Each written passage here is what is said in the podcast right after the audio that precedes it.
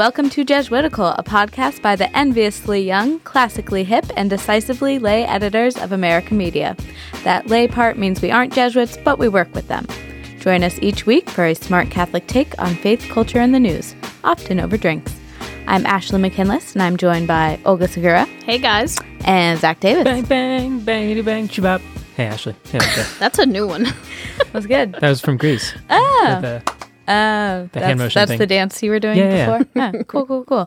What are we drinking, Zach? so the bar is looking kind of weird. There's a little bit of everything in there right now. And so we decided this was a week to kind of, you know, just everything but the kitchen sink. So yeah, we're. Uh, clean out the summer supply. Yes. We'll restock it next week with some ciders and whatever Other uh, fall drinks. other fall drinks. Um, so I'm pretty psyched. I uh, snagged myself a single can of Miller Lite.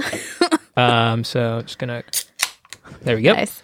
And I have the dregs of our tequila blanco, which I'm mixing with lemon juice and seltzer water. and I've got the last Great Lakes Brewing Co. Holy Moses Raspberry White Ale. And yeah, that was brought to us by uh, Linda, our patron Oh, right, supporter, right, Linda yeah. Curie. So thank you to all who have sent us drinks or had drinks with us this summer. This is to you. Cheers. Cheers. Good stuff. It tastes like Ohio. All right. Who are we talking to this week, Olga?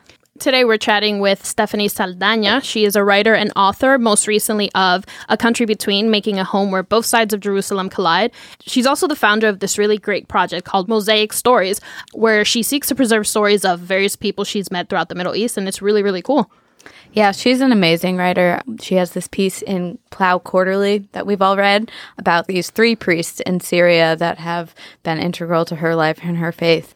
And she also, years ago, had this piece in uh, the New York Times' Modern Love because she met her husband while he was a third year novice in a monastery in Syria.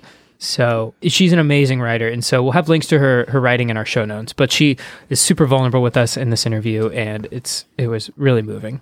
Yep.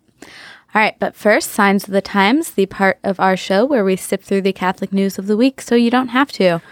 What's up first, Ashley? First, we have a quick update on the ongoing sex abuse crisis. So, last week, Pope Francis announced that he was going to have a summit in February with all of the presidents of the Bishops' Conference worldwide. So, over 100 bishops will gather at the Vatican in February to talk about the protection of minors and vulnerable adults. We don't have that many details at this point, but we will keep everyone updated. Absolutely. Yeah, we a lot, one question a lot of people are asking is are there going to be any lay people there? And the short answer is we don't know yet. I think we all hope so.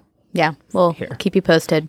What's next, Olga? So, our next story is coming out of the Catholic Church in China, where it's been reported that the Vatican and China will sign this landmark agreement at the end of this month. And a lot of people have been talking about why this is so significant. And, Zach, this is something that you've covered for a few years here at America. Yeah, I've been following it for a long time. And right now, the story is the Wall Street Journal reported that it's set to be signed later this month by the end of September. And it also said it could still fall apart. And so, depending on certain things that shake out, as you mentioned, Beijing would recognize Pope Francis as the head of China's Catholics. And in exchange, Pope Francis is going to recognize two bishops in China that were appointed without Vatican approval. And so this has been a long time in the making. And it's happening sort of at a peculiar time in China, especially with regards to religious freedom. There have been reports recently that Uyghur Muslim population has been subject to basically re-education camps. The Chinese government is putting them in camps to try to get rid of their Islamic faith. It's a troubling time for all religious minorities in China because this deal could happen, but the government has shown that they are capable and willing to suppress minority religions when they want to. Yeah, and it's interesting what the Vatican's move here is because on the one hand, it's just straight up advocacy and sort of a rejection of any type of dialogue or deal could likely make life worse for both Catholics and Muslims in China. Yeah. So, uh, but this deal has not been signed yet. So we will keep you guys updated again when when, When it we happens. have more details. What's next, Zach? So our next story comes from Ashley and I's home diocese. Here, Yeah, in, here, Brooklyn. here in Brooklyn, where Bishop DiMarzio announced the beginnings of a new green housing project for elderly people. It's taking place in New York, Chicago, and Los Angeles. And this is a, a collaboration between faiths, so Catholics and Buddhists. And so it's taking the call of Laudato Si and Pope Francis's call to interreligious dialogue really seriously. Yeah, no, it sounds like a really cool project. They're going to have senior living centers where there's affordable housing for seniors and then programming. Apparently, the Buddhist involvement is that they'll be providing Kai Chi Do and yoga classes Yeah. at these senior centers. So it's a cool project and one that apparently Pope Francis has given the thumb, thumbs up to. Yeah, he's pretty excited about it, reportedly. So, what's our next story, Ashley? Other cool things bishops are doing. um, the 60 year old Bishop Richard Moth of Arundel and Brighton in Great Britain raised money by going skydiving recently. He leads a pilgrimage to the Marian Shrine at Lourdes in France, and he thought he could get some donations by jumping out of a plane. And he did. He did, and the picture is fantastic. You just see him; he's so excited. He has both thumbs up, and it's for a really great cause. And it's really nice to see people getting creative in the ways that they're fundraising. Yeah, I think I'm, I'm trying to think of the church leaders in my life that I would pay to see skydiving, and there are definitely a few Jesuits on staff at America who I would I would offer up a hefty donation to get them uh, jumping out of a plane with Yeah. a parachute. I'm sorry, that was bad. Uh, let me restart that. Um, What's next, Olga? Sorry, it was so obvious that you clearly met with a parachute. okay, all right. all right. What's next, Olga? So this really cool initiative was founded by Elise Italiano. It's called the Given Institute. She founded it on September 12th, and it's this project that aims to help women grow in leadership roles, Catholic women grow in leadership roles. And it's going to offer leadership development, faith formation, and mentorship of women to, quote, discover their unique gifts and pursue the lives God is calling them to lead. Yeah, no, it's a really cool project. They're going to have a national conference every two or three years in which they match a younger woman um, with a more established Catholic professional woman to give them mentorship. So it's certainly something I would have been interested in or am still interested I was just in. I don't think you're disqualified from it anymore. So yeah, no, it, it sounds amazing. So all right, well at least you, we have at least one person ready to sign up. What's next, Zach? So September 15th marked the beginning of Hispanic Heritage Month in the United States. And so some quick facts about Hispanics in the US Catholic Church. They make up 40% of all US Catholics and 60% of Catholics under 18. So a lot of times you'll hear people say the future of the Catholic Church in the United States is Hispanic. The young church is already majority Hispanic. And so we thought this was a good opportunity to bring to your attention this new program from the US Conference of Catholic Bishops called the Encuentro. It's the fifth Encuentro, which in English means encounter. It's an initiative that seeks to better serve the growing Latin American community, happening right now and continuing through 2020. it's a kind of complicated process. They meet over several years. They have different regional encuentros where they gather Catholics in a specific city. But this weekend, they're having the national conference in Grapevine, Texas. So over 3,000 Latino Catholics will be gathering there this weekend to talk about the fruits of the information and gathering that has been going on over the past couple years and to come forward with proposals for how the church can better serve this growing population, not only serve this growing part of the U.S. Catholic Church, but put them in positions of leadership. Right, exactly. They are the church right now, They- right, and they have been. And so now it's up to the church to make sure that they're represented.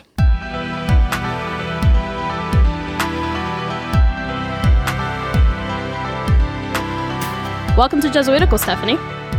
Thank you so much. It's so great to be here. Yeah, we're very, very excited to have you. So, first question.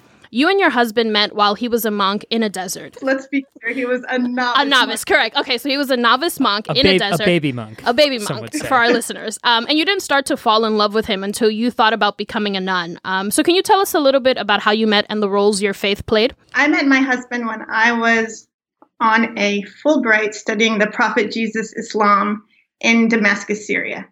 And I had gone there in part to study Arabic, to study Islam, but also to go to a monastery called Deir Mar Musa, which is a monastery where Christian monks and nuns live together and take a vow to live in dialogue with Islam. So, because I studied Islam, I was deeply drawn to this monastery, and I was very close to the founder, an Italian Jesuit named Paolo Dall'Oglio. So, I went there, and in the course of my time, that was a very difficult time to be an American in Syria. The war in Iraq was happening. And finally, I fled to the desert and did the spiritual exercises of St. Ignatius, the 30 day silent retreat there. What are the spiritual exercises for some of our listeners who might not know? The spiritual exercises are, they can be done in daily life, they can be done over a longer period, but the sort of classic spiritual exercises are 30 day retreat in silence, in which you meditate and you really what's it what characterizes them is you actually come to know Jesus in a deep way that stays with you for the rest of your life. You do this prayer in which you actually envision what's happening in the Gospels.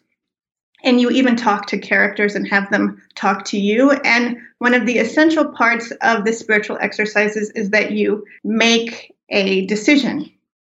And during the spiritual exercises, I made a decision to become a nun. And afterwards, I didn't feel very well. And I returned to the monastery afterwards, where there was a young French novice monk by the name of Frederic. And I talked to him about what happened. And he said, You're not supposed to become a nun. And I said, Why are you saying that? I was totally offended. He was very direct in a French way. And he said, You don't believe in resurrection. And he was right. He was absolutely right. It was the most direct and harsh thing anybody had said to me, but he was right. Did he mean that literally? Like you didn't think that Jesus rose from the dead? It's hard to say in the monastic world what literal or not literal means. Yeah. I think he means that I might have believed that in my mind, but if I wasn't living it, then I didn't really believe it. If I didn't really believe that there was life on the other side of death in the Middle East, especially that there's hope in the midst of the cross, then I didn't believe in resurrection. And if that was the case, then I was just running away by going to the monastery. And so in the monastery, especially in the Middle East, Christians say, you know, we try to be people of the resurrection, they often say. And so if you don't have that, I mean, forget about it. So this is very hard. And yet he was correct. And I went on a search to find the resurrection in the Middle East. And in the midst of that, much to my surprise, Frederick and I fell in love. Whoa.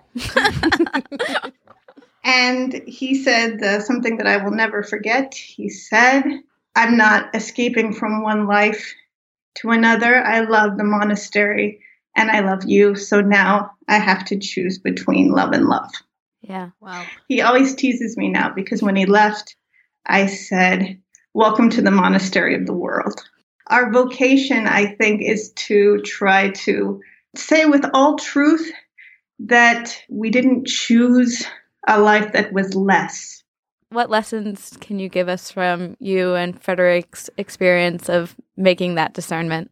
What I often find with, with people is there's a lot of, especially for, for my generation, there's a lot of anxiety about making wrong choices, you know, that God wants me to do this and God wants me to do that. And I always say, that's God loves you, you know. God is not like that. God loves you. He's going to be with you whatever choice you make.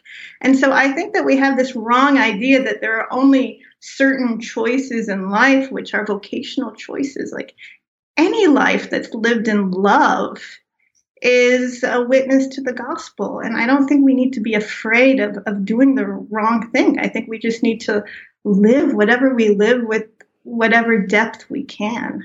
So you're saying the first step was getting rid of fear of making the wrong choice.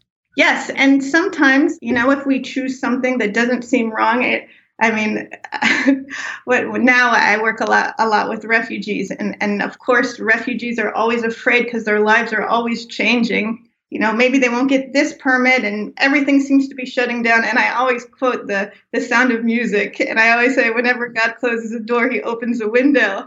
And i really believe that. I mean it's so cheesy and it's so but i really believe that it's true. You know we've had a tough time in the Middle East over the last 10 years. And if it's taught us anything, it's taught us fidelity, you know, our fidelity, but also God's fidelity to us in what seemed to be impossible circumstances. Yeah. You mentioned that, um, you know, you, you told your husband, welcome to the monastery of, of the real world or of, to life. What, what were some things that uh, you both learned from the monastery that uh, you found useful in marriage and family life that, uh, that other people who haven't spent time in a monastery could learn? Well, the biggest um, the biggest thing about uh, this monastery was this this monastery was very influenced by the story of Abraham and the angels, and Abraham welcoming the angels into his tent. And there's this belief in the Middle East that you should always welcome a guest because you never know if that guest is an angel. Mm. So I think that it really taught us that everyone is sent by God. Whether it's a stranger or whether it's a friend that's not easy to get along with, one of your kids' friends that you're like, really, you had to choose that person, you know? Yeah. But really, to to have trust in that has been huge. And the other thing, my my husband has a great moment when my first son was born, Joseph, um, who was born in Bethlehem. Um, I remember waking up at like three in the morning and seeing Frederic rocking him to sleep. And he looked at me with a smile and he said, When I was a monk, I always tried to make it wake up in the middle of the night to pray, and I always failed. And he's like, I guess it took having a baby. oh man, that's beautiful. and, and, and obedience, the obedience that you take a vow of in the monastery. I mean, aren't we trying to be obedient to our children, to whatever whoever cries at two in the morning. I mean, in the Middle East, especially, there's this idea that the resurrection is always here. And so Sundays are very special. You're supposed to live it in a very real, concrete way. And I think in our families, we have to think like, we're not waiting for paradise. Like, paradise is here with our kid who takes her first steps mm-hmm.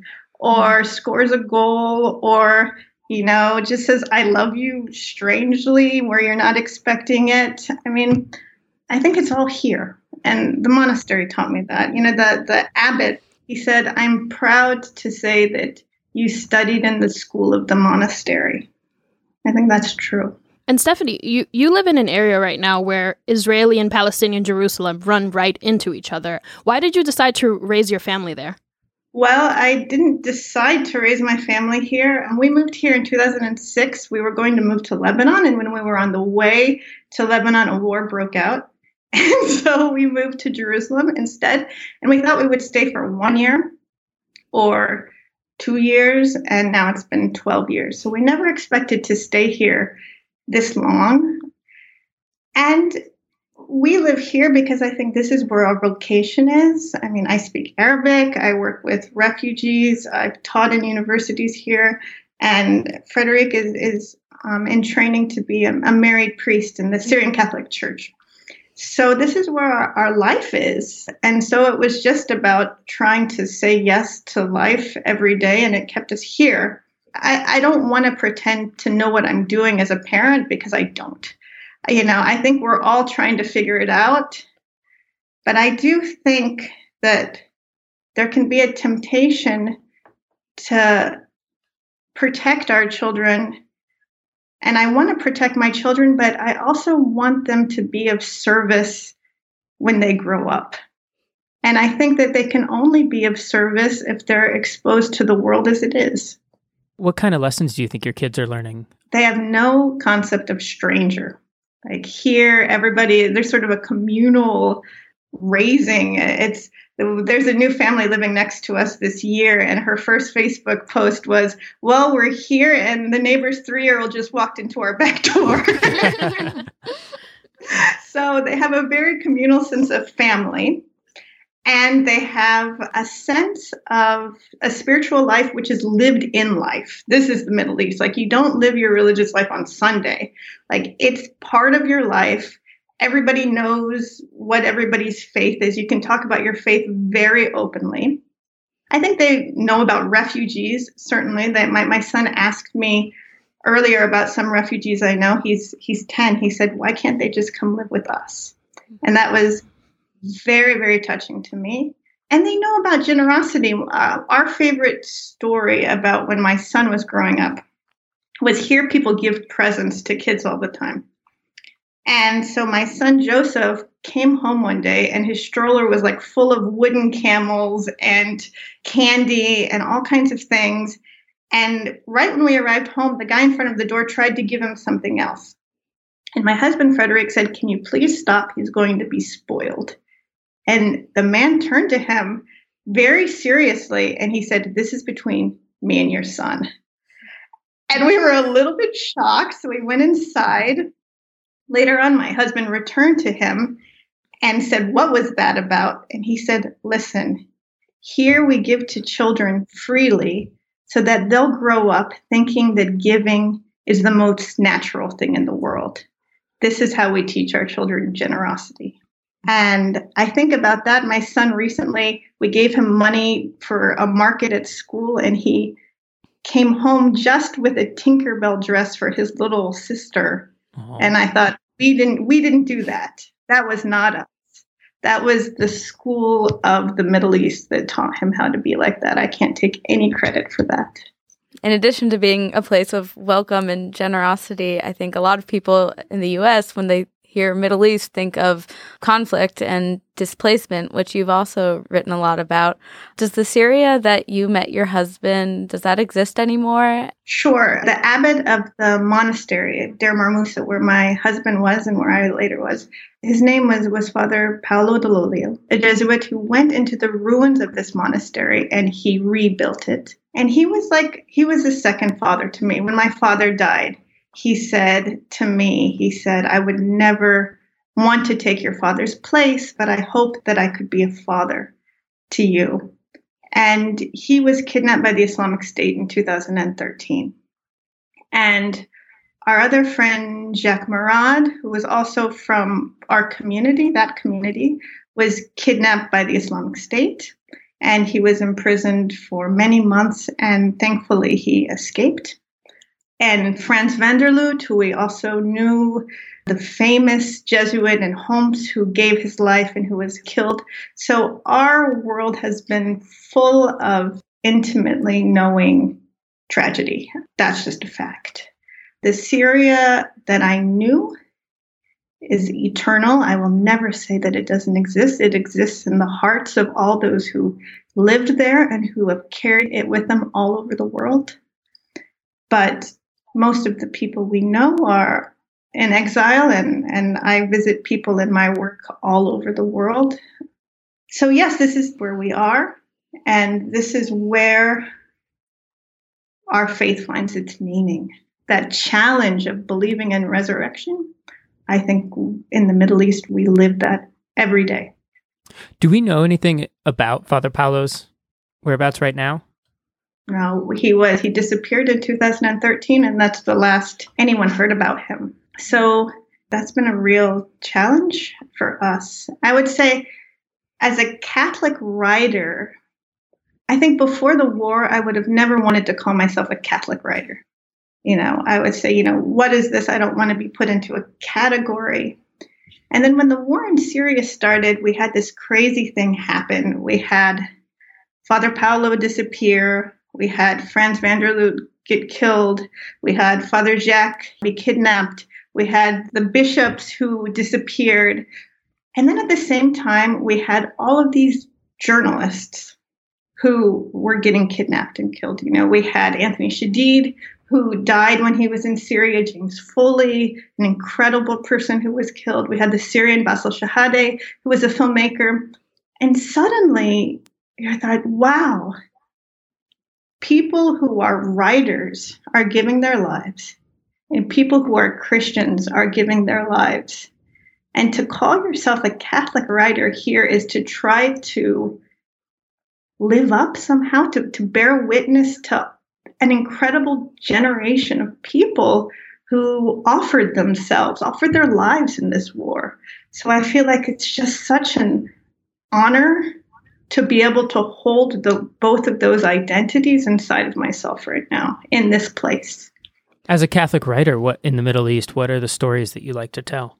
Pope Francis he recently talked about well he wrote about how when we receive the stranger forget his words exactly but he said we shouldn't see this when we receive refugees we shouldn't see this as as charity but as a a page of Christology.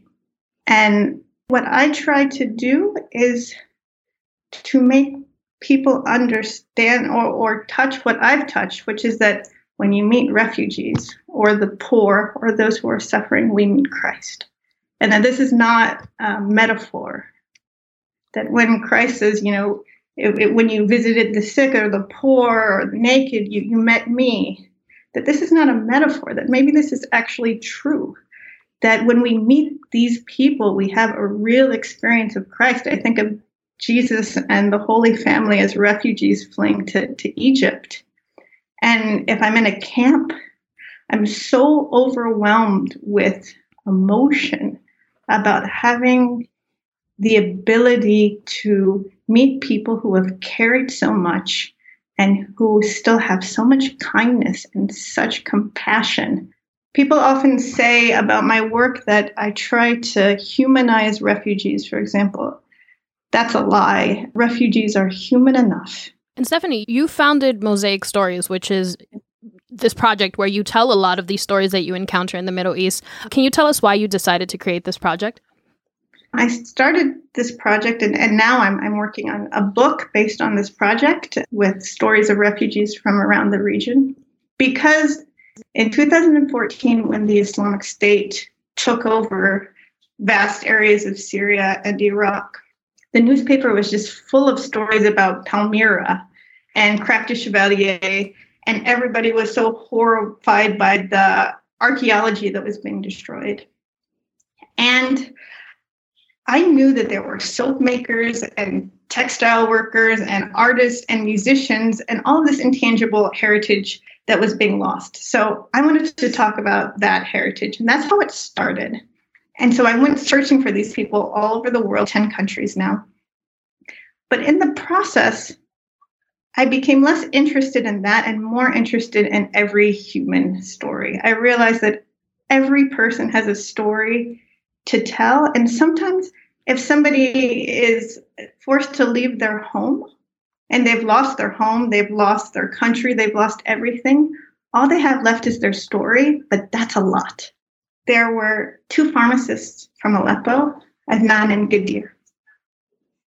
When they got married, Adnan he turned to Gadir, they got a lot of money for their wedding. So they bought this beautiful, beautiful pharmacy in the center of Aleppo. And he started working there. He had two assistants. She was teaching at the university. She had two sons. Everything was great. And then the war started, and they went to work and they heard shooting, and their pharmacy was gone. So they didn't know what to do. Relatives started leaving, and one of them left an empty house. So they stayed in this house and they didn't know what to do. And so they said, I think it was the basement or the garage, let's turn it into a pharmacy. So they didn't have any money or supplies. And so all they could afford was to buy one of each thing. So they bought one of each thing and put it out on a table. And people came to buy it. And when they ran out, they would have to refill the supplies overnight. It was very dangerous, but they kept it up. But then one day they got together and they said, listen, let's be honest with one another. There are real pharmacies in this city and all we have is a pharmacy with one of each thing. How can we possibly compete? So they came up with a plan. And their plan was that they were going to be really nice to everybody, that they were going to learn everybody's names and learn their children's names. And during the week, they would call them to check up on them to see if they were feeling better.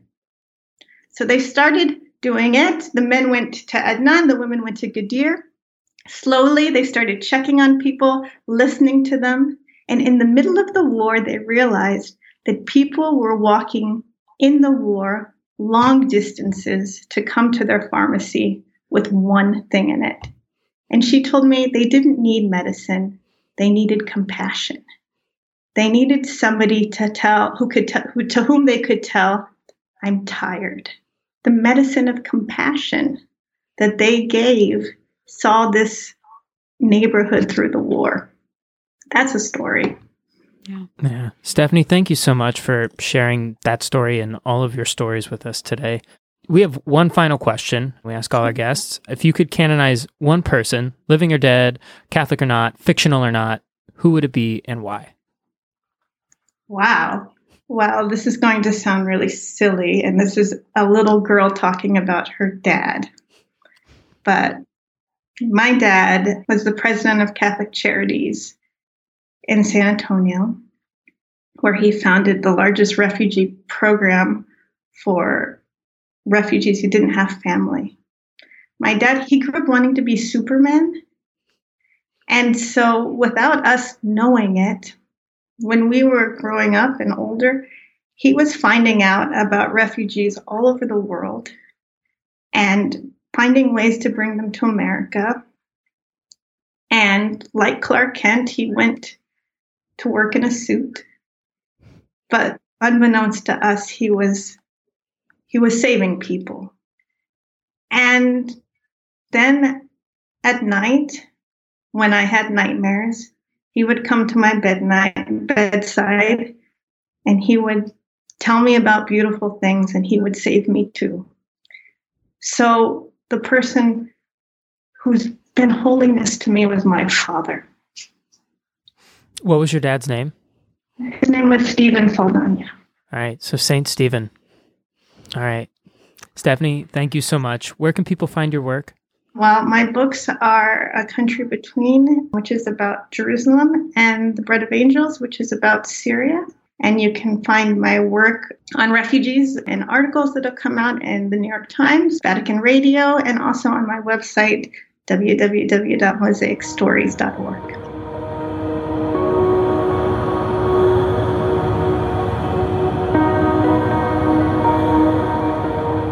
All right, now it's time for some announcements, and we have a pretty big one Yeah, this we're- week. We're very excited to share this with you guys. Jesuitical is going to Australia. Yeah, so this is super awesome. Uh, I've never been one. I don't think any of us have ever been. Nope. Nope. Uh, so we will be participating with the Archdiocese of Adelaide in their World Youth Day celebrations. And so we're going to be there this January, January 25th through the 27th. At we're Sacred be, Heart College. Yeah, we'll be we'll be doing a live show, uh, theology on tap, some workshops. I heard talk of like a of a Jesuit winery. Yeah, we're like going on a pilgrimage to a winery. In other words, we're going there to drink and talk about God and podcasting. Very on brand. yes. So you can find out more information about that. We're posting it on our social media feeds, and we'll be sure to keep you guys posted as that gets closer and closer. and if you're going to be in Adelaide during World Youth Day, you can buy tickets for all the events at www.cathyouthadelaide.org.au slash WYD. So maybe you're one of our Australian listeners and you want to show up to our events in some Jesuitical swag. You can get more of that. You can also get it if you're, you know, not an Australian listener. If you're any listener, you can find that Jesuitical t-shirts, stickers, all kinds of stuff, and other great Jesuit swag in general, available for purchase online at www.jesuitswag.com slash Jesuitical. And you can also get one of these t-shirts if you're a donor on Patreon. Yes. So patreon.com slash America Media is where you can become a patron of the show, which makes everything we do here possible. And we're so grateful to everyone who has already given. And we have two new patrons that we want to give a shout out to this week at the VIP level. That's Emily Eubanks and Charles Conlin. Thank you guys so much for giving. All right. Now it's time for Consolations and Desolations, the part of our show where we talk about where we found God this week and where it was harder to find God. I'll go first. I have a kind of consolation. I guess it is a consolation. So I talked last week about how I was having some trouble like praying about the current sex abuse crisis, and I'm still not really doing that. But I have found my way back to how I first fell in love with Catholicism in college, which was through literature. Last week I picked up Brideshead Revisited by the Catholic author Evelyn Waugh and I just like devoured it and it's I hadn't just like loved a piece of fiction that much in a very long time. And it's a very Catholic novel and I just found myself consoled by the fact that even when like it's hard for me to find God in prayer at this moment and it's hard for me to find God in the church and its leaders in this moment, I can still find it in art and Catholic artists. This is a story about Catholic aristocrats in Great Britain during World War II and it's a tragic love story, but it's also deeply Catholic and I've been finding great consolation in reading that over the past week and would recommend it to anyone. what do you have, Olga? So I've I've got a consolation this week. I've been feeling really lost vocation wise, and Zach got into this in a desolation a while back. Like it's been really difficult to be a writer in Catholic media and kind of just a writer in general. I've been dealing with a lot of professional rejection, which is of course a part of the field that we're in. But it's been really difficult to kind of just check your inbox and see that you've worked hard on this thing, and another editor, another publication has rejected it, and it's been really difficult for me to move away from that. And it's just been really really draining because because it's making me question a field that I'm extremely passionate about that I'm that I love. I'm falling into those dark thoughts where I'm like, "Oh, it's cuz you suck. It's cuz you're not good at this." And it's just been really desolate to kind of just be in that mindset for like the past week and a half, you know. Yeah. And of course everyone who works with you knows that's definitely not true. Thank you. Thank and you. you do belong here, but I I understand that. And I really respect you for putting yourself out there. My response to like rejection is just not right. so keep doing it. The world needs your voice. Thank you, Ashley. What do you have, Zach? So I've got a consolation this week. Wedding planning is moving forward at a what seems to be a rapid pace, or it feels like it anyway. And Amanda right now has this is my fiance. Uh, it has a lot more free time right now in order to sort of do some of the the heavy lifting, like the sending the emails, sending the inquiries, scouring reviews of spaces and photographers and all these things. And I was starting to feel like this was all sort of happening like around me and not with me, and that I don't doesn't feel good. I mean, maybe there are some men who are terrible, and that does feel good for them, but I really wanted to be a part of this, and and I, and I am. But I was listening to this evil spirit saying, "You're not a part of this. Amanda's trying to do all this without you. You should you should confront her about it. You should you should definitely confront her about it." and so that will go well. I'm yeah, sure. right, of course. and so I listened to the evil spirit, and I of course brought it up in a very not so great way, in a very confrontational way that was based in fear and not transparency or concern. But the consolation is is that even in spite of that, just sort of bringing it out of myself and into our relationship, she is a better person than I am. And so she was able to like steer it from that into this really like good area of communication where we're talking about things and reminding me that this is going to be a great marriage. And so that was my consolation this week. Thank you to Amanda for making me a better person. That's what I got. Unsurprising. Uh, yes, no one is surprised by any step in that process.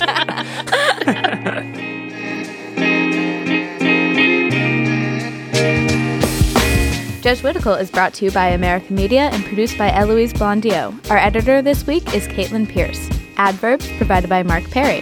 Jesuit formation provided by Eric Sundrup SJ. Engineering by Emma Winters. You can follow us on Twitter at Jesuitical Show.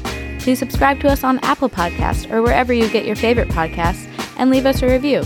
Shout out this week to no one. We got no new reviews, but we just need one more to get to 200, which would be very exciting. So please go onto iTunes and leave us a review. And send us your questions, feedback, cocktail recipes, and tell us where you found God this week at Jesuitical at AmericaMedia.org. For America Media, I'm Ashley McKinless with Olga Segura and Zach Davis. We'll see you next week.